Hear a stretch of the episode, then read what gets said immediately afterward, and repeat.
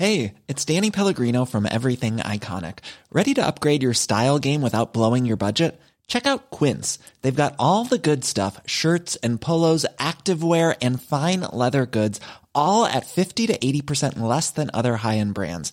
And the best part? They're all about safe, ethical, and responsible manufacturing. Get that luxury vibe without the luxury price tag.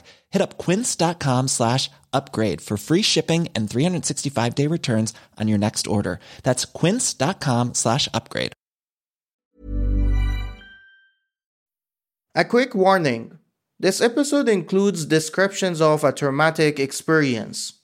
Please listen at your discretion.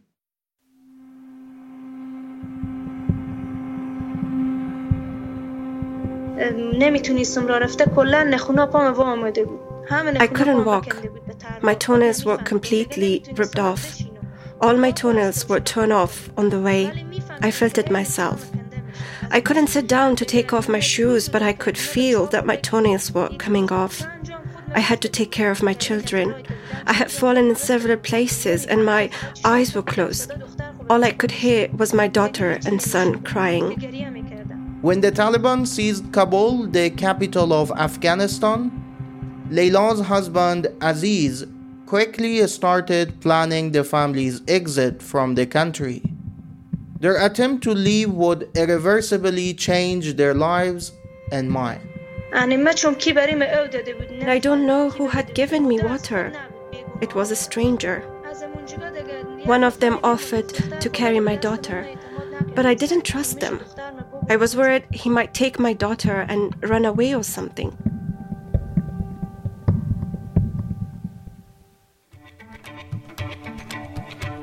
This is No Way Home, a production of The Intercept and New America. In this four part series, you will hear stories that were found, developed, and reported by Afghans like me who have been forced into exile. Our stories reflect what we saw with our own eyes and what we and our families have experienced firsthand since the US military pulled out, the Afghan government collapsed, and the Taliban took over last summer. This is episode 2 The Desert of Death. My name is Mir Abdullah Miri. I'm an educational researcher living in the UK. Around this time last year, I was still in Afghanistan, fighting to get out, and so was my cousin, Aziz.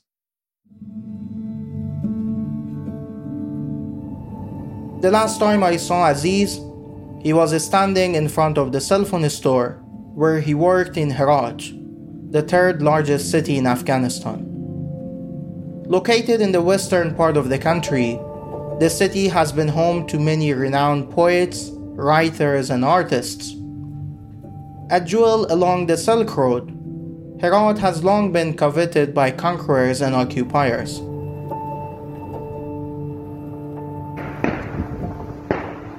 In July of 2021, Taliban fighters were intensifying their attacks in Herat. This was about a month before they would take control of the capital, Kabul. That day, in front of the cell phone store, Aziz and I had a short conversation. He told me about his plans to leave the country and settle in Germany. He had an uncle and cousin there. His wife Layla said Aziz wanted a better life for their kids. میگفت من خوش ندارم بچه خود به اینجا کلام کنم بچه ما بگرم بره به جای درس بخونه که لیاقت He would say, I don't like raising my son here. My son should go and study somewhere he deserves. Because our son knew the English alphabet and was smart. Ice. Ice. Cream. Ice cream. Cookie ice cream. I ice cream. Aziz would say, He's a waste here. I want to raise my son somewhere he deserves. Aziz wanted to raise his children somewhere where they could go to school, play, and have fun. But getting to Germany was going to be more difficult for Aziz and his family than I realized the last time I saw him. For reasons that will become apparent, I'm using pseudonyms for all of the subjects in this story. Both Aziz and I had passports. Our passports had expired. Our son and newborn daughter didn't have a passport. The original plan was to get to Germany through Iran, then Turkey. But because Aziz and his family didn't have passports or proper travel documents, their options for getting there were limited. Following the collapse of the government, Afghanistan's passport offices were flooded with people. They were forced to close because of malfunctioning biometric equipment, leaving thousands of Afghans stranded. Aziz would say that I can't afford to go illegally from Islamqala border. I will go from Nimroz with my uncle because he has taken this route before. Islamqala is a town in Afghanistan on the border with Iran. It's much closer to Herat than Nimruz, but also more heavily patrolled. Nimruz, a province in the southwestern part of Afghanistan, borders Iran and Pakistan. It's a well known smuggling hub where drugs, people, money, and more are trafficked between borders. I think he would not have taken this illegal route if the passport office had been open. To make the journey, Aziz sold his laptop. He learned from relatives that his uncle Ahmad wanted to go to Iran, so he would come along too. Layla's dad knew a smuggler in Herat who could help them get there. The day Aziz decided to leave the country, he wrote on Facebook, Goodbye Afghanistan, goodbye Herat. That same day, Aziz visited his aunt to say goodbye and ask for her blessing. They waited to hear from the smuggler. We were supposed to exactly go at 4 o'clock on Friday.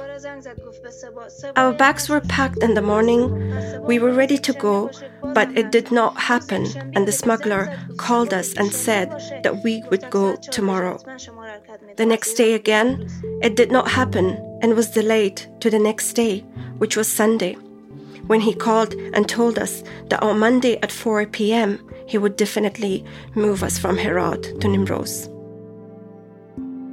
On Monday, August 30, 2021, two weeks after the Afghan government had collapsed and the Taliban had taken control of the country, Aziz posted on Facebook, Oh God, send blessings upon Muhammad and the progeny of Muhammad. Perhaps a sign that he was nervous about the journey ahead.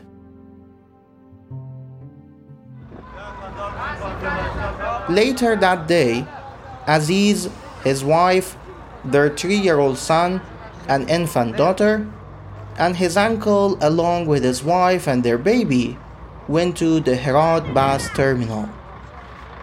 We only had taken one extra set of clothes because I had a little daughter who was a newborn. So I took a small bag with medicines and syrups for my son because he had dust allergies, and formula milk, boiled water, and a baby bottle for my daughter. I knew that there might not be water and food available during this trip, and I may not be able to breastfeed my daughter. The smuggler was supposed to take Aziz's family across the border, but they only had about a third of what they needed in cash to pay him. They also needed money to cover travel expenses like food, lodging, and transportation along the way. They told the smuggler they would pay the rest when they arrived in Iran. They set off to Nimruz to meet the smuggler.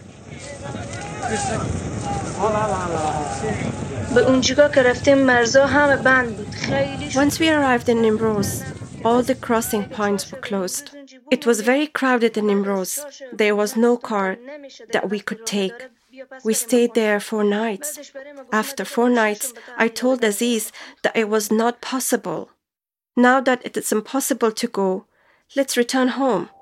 He told me that he would not return even if he died during this journey. Fearing life under the Taliban and economic collapse, hundreds of thousands of people across the country have tried to flee. Although the desert and mountainous terrain is treacherous, Nimruz is easier for people to cross into Iran illegally. Hotels were packed, the deserts and mountains were crowded with people. Everyone wanted to leave. While they were waiting for the smuggler, Layla and Aziz got into an argument.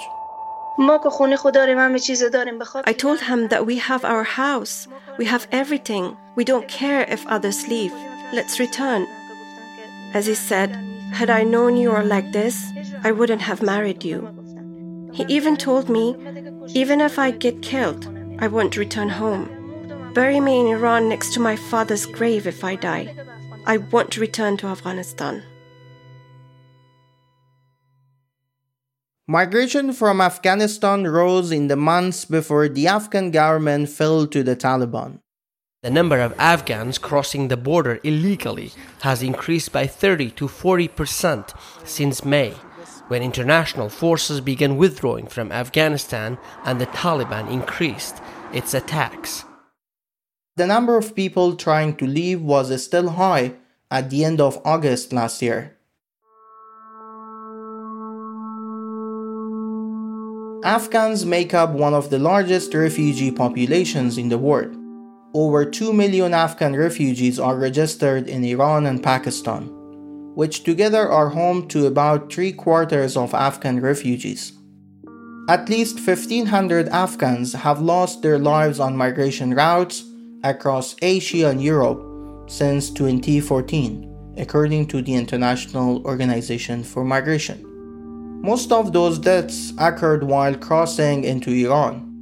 Since there's so little official data on the deaths of migrants, the actual figure is probably much higher. Most of these deaths occur along the Afghanistan Iran route that Aziz and his family chose. Afghan refugees have had devastating experiences in Iran. In May 2020, 23 Afghan migrants who were trying to cross the border to Iran drowned in the Harirud River after Iranian border guards beat them and forced them to jump into the water. A month later, Iranian police shot at a car carrying Afghan migrants. The car burst into flames. Three people died.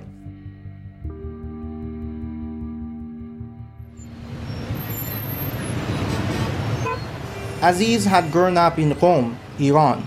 His parents had migrated there during the Afghan civil war in the 1990s. When Aziz was seven, his dad died in a traffic accident. At the time, Aziz's mom was only 20 years old, left to raise three kids. To make ends meet, she cleaned their neighbors' houses. As a kid, Aziz would work half a day and go to school the other half. After finishing high school, he was no longer eligible for free education in Iran.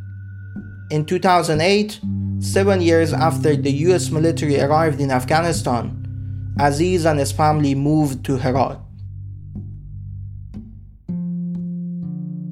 It took Aziz a few years to get used to living in Afghanistan. He started working as a software programmer at a cell phone store. Leila and Aziz married in 2015 a few years later, he got his bachelor's degree in computer science. Aziz grew to love Herat. He used to call himself Aziz HRT, short for Herat, a nickname he chose to show his regard for his new home. Even his Facebook pictures had the caption Aziz HRT. For several years, Aziz lived a normal life in Herat until insecurity and conflict in the country increased leading many Afghans to flee their homes. As the economy weakened, Aziz struggled to make ends meet. He began thinking about getting a new job or a part time job, but he didn't succeed because almost everyone had a similar problem.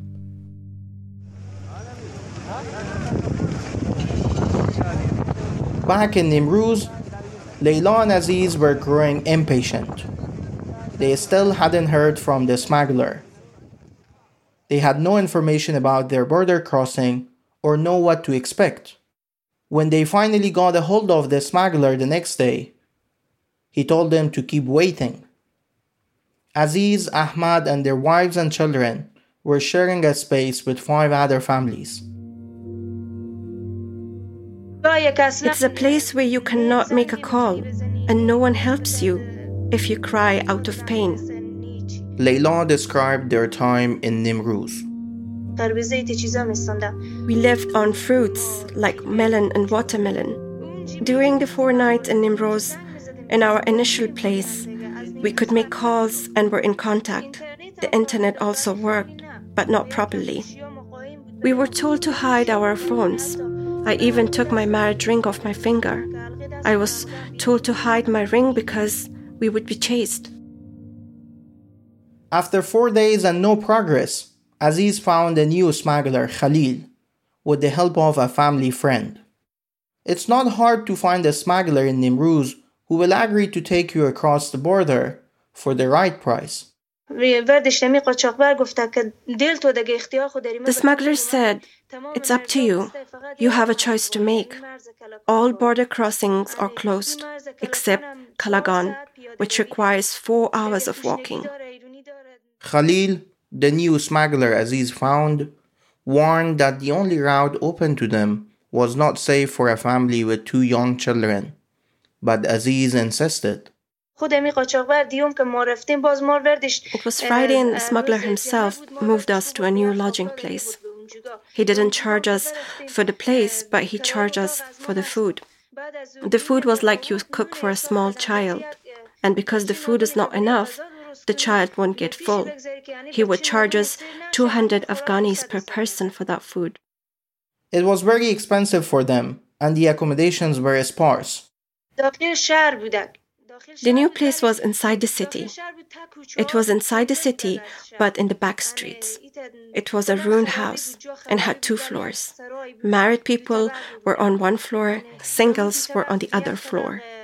The women and children were on one side of the room, and the men, whether their husbands, brothers, and everyone else, were on the other side of the room. There was only a curtain between men and women. Before I continue, let me explain how smugglers work in this part of the country. Smuggling networks work with sarrafs, basically freelance financial agents. The sarrafs act as intermediaries between smugglers and migrants. Migrants usually pay the sarrafs in advance, but the money is only handed over to the smuggler once the client has reached his destination. Migrants are usually divided into groups of 5 to 10. They rely on their guides for information about the geography and length of the trip. Throughout the journey, they are passed from one smuggler to another, all part of the same network. The new smuggler gave them a phone number and told them to use it if they got lost. Khalil told them that they were now Abdelokad's people, another smuggler. He told them what to expect from the journey. He told us to put the phone number in each child's pocket so they could be found in case they were lost along the way. By rickshaws, the smuggler took Leila, Aziz, their two children, his uncle, and his uncle's family to a place where another set of smugglers would meet them. The weather was unbearably hot. We were in a desert. It was not in our control. We didn't have the choice to decide when to go and how to go. When you say smuggling, it's clear from its name. It's not for you to say. You have to bear it. All the children were crying, even my son and my daughter were crying. I didn't know how to calm them. In the desert, they arrived to find pickup trucks and cars. The cars were not that comfortable to sit in. They were worn out Toyota. It was me, my two children, my uncle's wife, two other women who were our distant relatives, with a child each, plus the bags we had. We were crammed into the second row of the cabin with difficulty. The men had to sit on the back of the truck. After about nine hours, they were dropped off near a tent in the desert in Pakistan. About an hour later, another car drove them through the desert and hills. Around 2 to 2:30 a.m., I had a Nokia phone with myself and I was able to check the time. He stopped near a hill and told us to rest there and they would move us again at 5 a.m. There were so many people sleeping there who had arrived earlier. There were cars and one tent there. They were all migrants.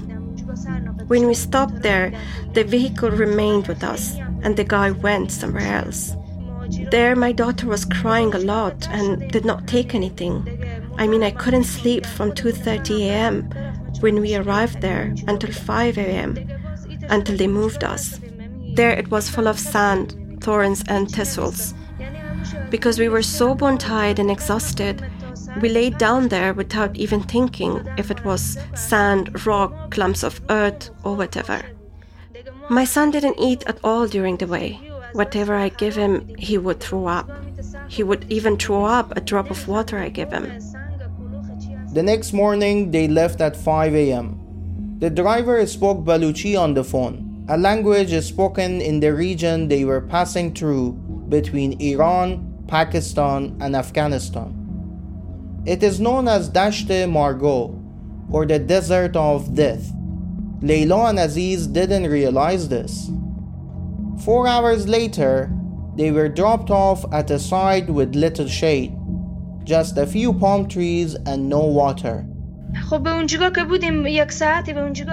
After an hour, two cars came. They asked, Who are Abdullah Kash people? That's the smuggler. We are, we said. The men raised their hands. The smugglers said that the men would go in one car and the women in another. Aziz didn't want the family separated. He insisted on being able to travel together with his wife and children. The smugglers told Aziz, Wait here, once you're burnt in the sun here until the evening, then you will regret it. And so they were left in the desert. But we didn't know that the weather would get that hot under those palm trees. Every few hours, they would change places, chasing the shade of the palm trees. Finally, about eight hours later, a pickup truck pulled up and people crowded around it. Aziz and his family were allowed in. They were put on the back of the pickup truck. The driver would drive so fast. He told us to hold fast. If anything like the bags, our kids, or ourselves fall, he would not stop for us to take our kids because there are patrol cars all around us. Along the way, each family had to pay people at different checkpoints. Most of our money was spent paying the Taliban and the Baloch tribes people along the way. They would take money from everyone, both families and singles. Those who did not have the money, they would hit them. Layla shared a story about a young man traveling with them. He gave his bag and his phone to us to hide because the poor man said, These are all I had. Hide them because I have nothing else and I might end up hungry and thirsty. When the Taliban searched and couldn't find anything, they hit him as much as they could.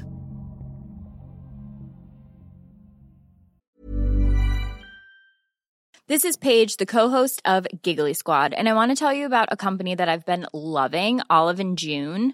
Olive and June gives you everything that you need for a salon quality manicure in one box. And if you break it down, it really comes out to $2 a manicure, which is absolutely insane. It's also so easy to get salon worthy nails at home with Olive and June. The difference between how your nails used to look when you did them yourself and now with the Mani system is a complete game changer. The best thing about Olive and June too is it's a quick dry, dries in about one minute, lasts for five days, and full coverage in up to one to two coats. Visit oliveandjune.com slash perfect Mani 20 for 20% off your first system. That's oliveandjune.com slash perfect Mani 20 for 20% off your first system.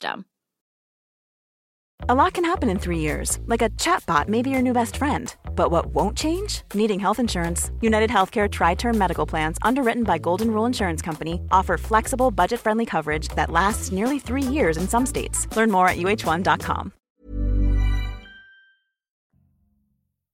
Around midnight, they arrived at a place called Abbas Hostel, where they would be staying for the night. It had no roof so they huddled under the desert sky. It wasn't a hostel. It was a big compound with four walls and two doors. I should tell you, it was like a moat. It was water and dirt. There was no place to sit. We finally decided to sit next to a toilet on the dry ground and the dirt. We had no option except to sit there. There, we ate no food and drank no water. Nothing. The next stop was at the mountains on the Pakistan Iran border. By that point, two nights had passed since they had left Nimruz. They reached the mountains in the evening and were told to rest for two hours. They had a long walk ahead. Once he dropped us off there, we walked a few steps. We sat at the top of the mountain. Aziz was too tired to sit. He lay there on the rocks. Our son was also lying there next to his dad. There was no one we could buy food or water from. We had taken only some dried bread with us, since we knew that dry bread doesn't go bad easily. A few smugglers on motorbikes showed up at 9 pm and divided the group into two and assigned each to a different smuggler. Mujib Baluch and Osman. Aziz and his family were told that Osman would be their smuggler. They were told to shout Osman, Osman when they were lost, since the route was dark and crowded. All of us had to walk. It was too dark to see anything. In fact, we couldn't see ahead of us. Our small mobile phone had a light but the smuggler even told us to keep it off because if police patrols saw it, they would follow and find us.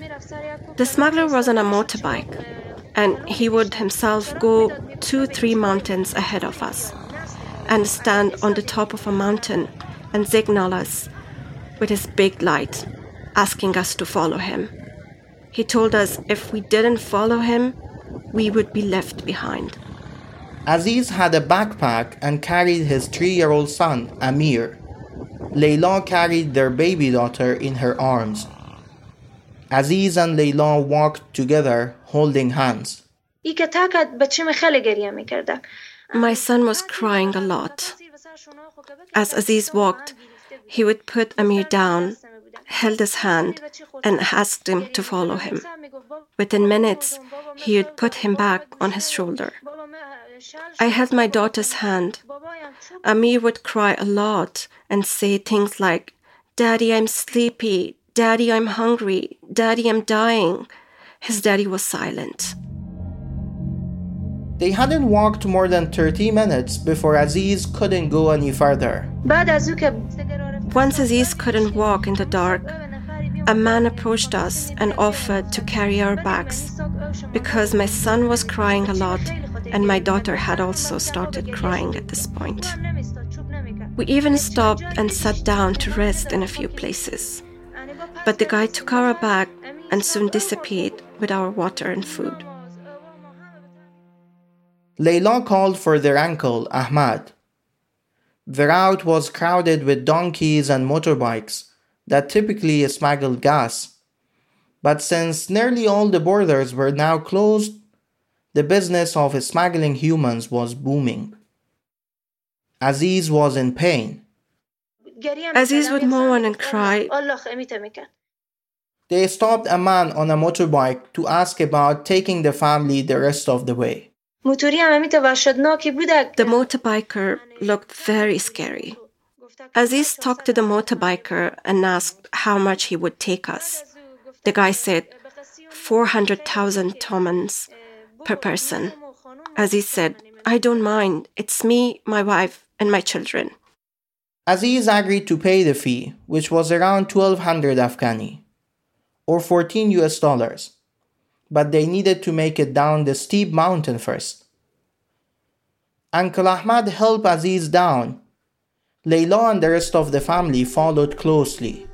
When the motorbikers stopped there, he would shout out, Amir, Layla, Amir, Layla. I would reply, We are here, we are here. He was worried about us a lot. Once they reached the bottom of the mountain, Aziz sat on the ground in pain and even more exhausted.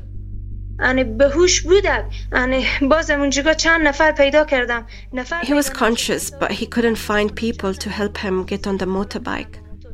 I implored some people to get him on the motorbike. Six people put him on the motorbike. Ahmad would accompany Aziz on the motorbike with the smuggler. Layla was left with the children and her uncle Ahmad's family. The plan was to meet at the next hostel in Iran. Layla was growing tired too, now carrying her two children on her own.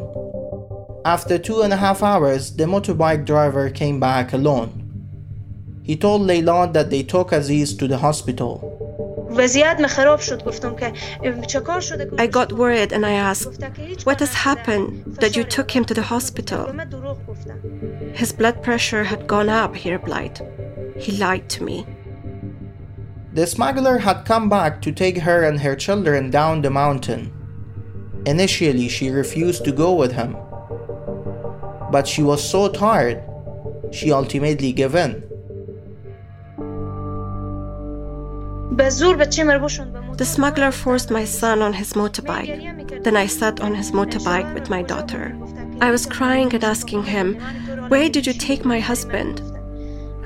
We took him to hospital. Now I'll take you there, he replied. My son was crying a lot. He would tell my son to stop crying as he would take us to his dad. The smuggler didn't take them to the hospital as he had promised. He took them here and there. Layla said it felt like he was stalling. They had crossed the border into Iran, but it would be a while before she would see their uncle Ahmad again. Suddenly, I saw Uncle Ahmad from behind us.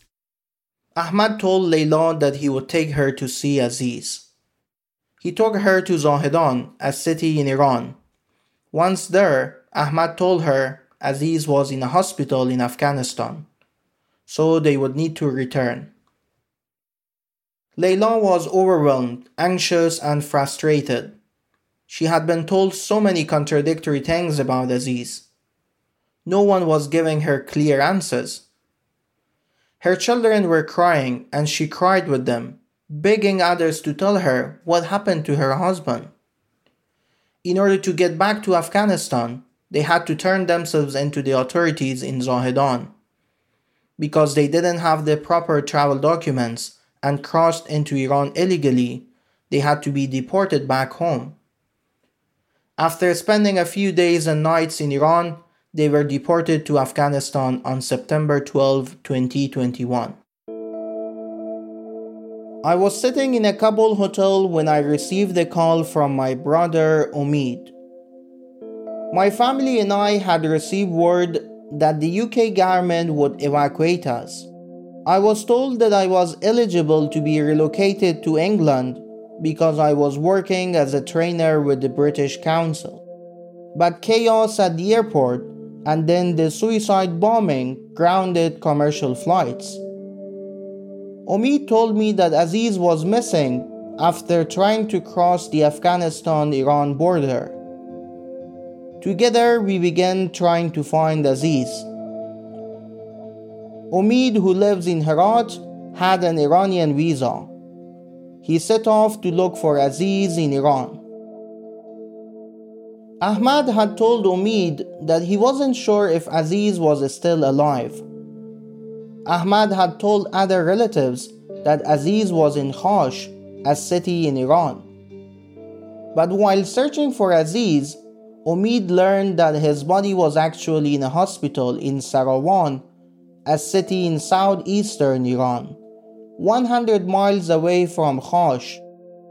The hospital staff told Omid that Aziz's body had been discovered by villagers in Sarawan, which wasn't far from where he was supposed to meet Layla.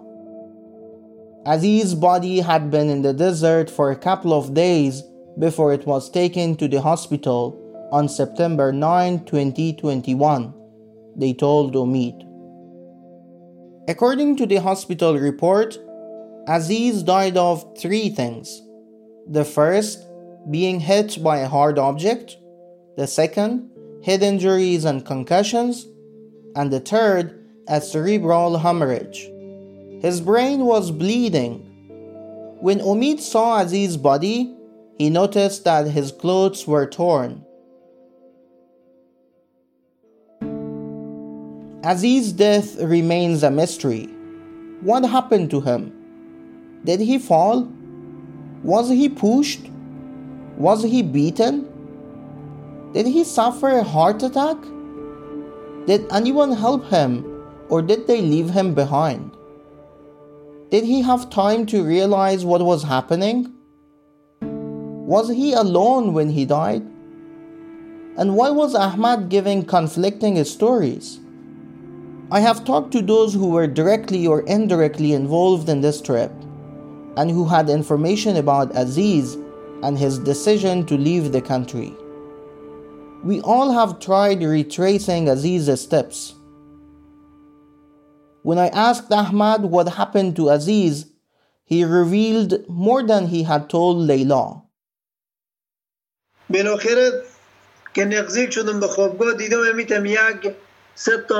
Finally, as we approached the hostel, I saw Aziz have three hiccups on the motorbike, like someone who was breathing his last breaths. I took him to the hostel. When I took him to the hostel, I put him on my lap and called him, Nephew, nephew, breathe, breathe. But he didn't breathe at all. There were three to four people in the hostel. I asked them to check him. He is my nephew. Why he is not breathing? I was pushing his chest to help him breathe, but nothing helped. He couldn't breathe.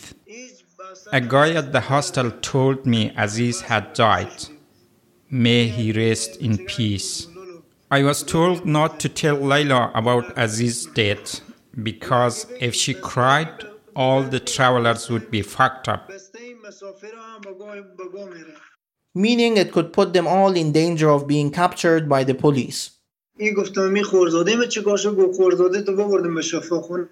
asked the smuggler what happened to my nephew. He told me we took him to the hospital to give electric shock. We took him to the morgue. Layla doesn't understand why Ahmad wouldn't tell anyone what really happened. When they got back to Herat, everyone would ask Ahmad to tell them everything. And according to Layla, Ahmad would say, This was everything. She has her own theories. I think Aziz fell off the mountain because Ahmad was so frail. And as he was helping Aziz get off the motorbike, he must have fallen. The mystery surrounding Aziz's death has torn our family apart. We have all been left to speculate about what actually happened and whether anyone could have helped Aziz or saved him. Illegal migration is a difficult decision. Many uncertainties await the traveler. The journey becomes even harder when you start from a war torn country like Afghanistan at a moment when power is shifting, when many people are terrified and running for the exit. Afghanistan has had confusing policies to prevent or discourage the use of smugglers. Only recently has the Taliban ordered a ban on migration from Nimruz to Iran. But it's been reported that those who pay bribes to the Taliban border guards can continue their journey. کسی بود که خانواده خور خیلی ماست بچه پرستی بود خانواده خور خیلی ماست مدام میگفت جا کندن و جون کندن یکیه وقتی از خونه رفت واقعا جون کند رفت Aziz was someone who loved his family. He loved his children. He always said, Leaving home is like leaving your soul. When he left home, he indeed left his soul behind. Since Aziz passed away, his family has been struggling. Layla and her children live with Aziz's mom and brother. They don't have any source of income and rely on the little money Aziz's brother gives them to cover living costs. When Aziz died, my daughter was two and a half months old. I had to pay for diapers, medicine, and doctors. Once we got back, I had to spend a lot on my kid's health. My son has a blood infection. Even now, if he gets a microbe in his body, we have to pay a lot for his treatment. Layla worries about the future of her children. All the dreams Aziz and I had as a couple were buried. Now the only dream I have is for my children to get educated in a good place. When I talked to Layla about this, she fought back tears.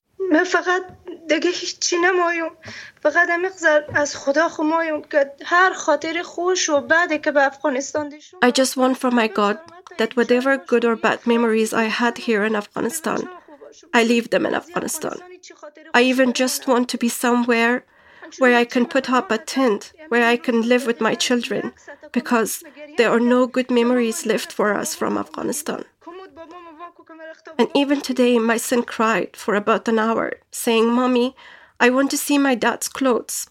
Open dad's closet so I can see my dad's clothes. She worries about the trauma her son Amir still carries. He's scared all the time. When he's sleeping, even when Layla is next to him, he wakes up and cries, Where is my mummy? تا همون روزار یاد نکنه خیلی نمیشه بریم میگه مامان من کلون شدم شما نمیبرم به تکوا نمیبرم من تکوا میترسم Every night when he goes to bed he does not fall asleep until he recalls those days. He says, Mommy, when I grow up, I won't take you to the mountains. I'm afraid of mountains.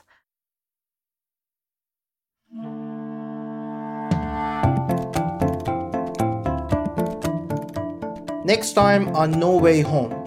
What I'm about to tell you is a different kind of Afghan refugee story.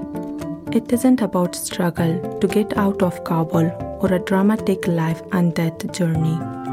Instead, it's about adapting to life in a new country, about finding hope despite all we have left behind. We didn't have even any choice, there was no choice uh, because at that moment the only thing was important to get out from Kabul.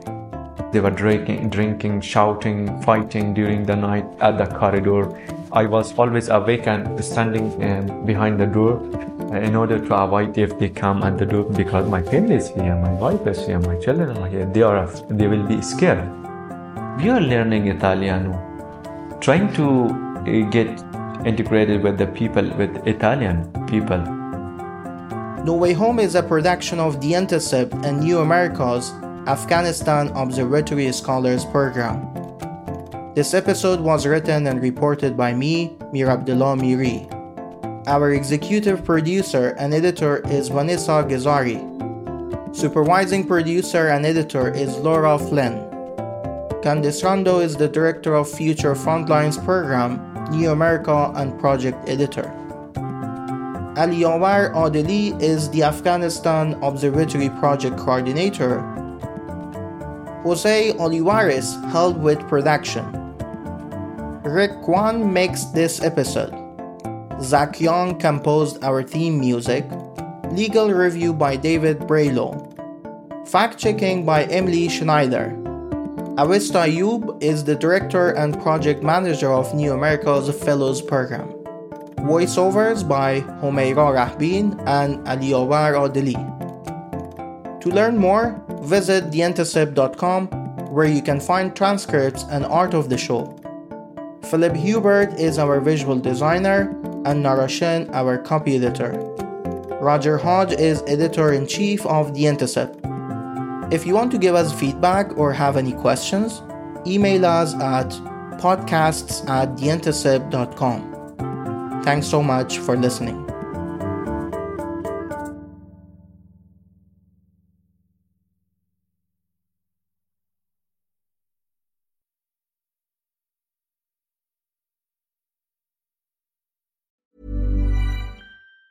Planning for your next trip? Elevate your travel style with Quince. Quince has all the jet setting essentials you'll want for your next getaway, like European linen, premium luggage options, buttery soft Italian leather bags, and so much more. And it's all priced at 50 to 80% less than similar brands. Plus, Quince only works with factories that use safe and ethical manufacturing practices. Pack your bags with high-quality essentials you'll be wearing for vacations to come with Quince. Go to quince.com slash trip for free shipping and 365-day returns. Hold up. What was that? Boring. No flavor. That was as bad as those leftovers you ate all week. Keke Palmer here, and it's time to say hello to something fresh and guilt-free. Hello Fresh. Jazz up dinner with pecan-crusted chicken or garlic butter shrimp scampi. Now that's music to my mouth. Hello Fresh. Let's get this dinner party started. Discover all the delicious possibilities at hellofresh.com. Why don't more infant formula companies use organic, grass fed whole milk instead of skim? Why don't more infant formula companies use the latest breast milk science? Why don't more infant formula companies run their own clinical trials? Why don't more infant formula companies use more of the proteins found in breast milk? Why don't more infant formula companies have their own factories instead of outsourcing their manufacturing? We wondered the same thing. So we made ByHeart, a better formula for formula. Learn more at byheart.com.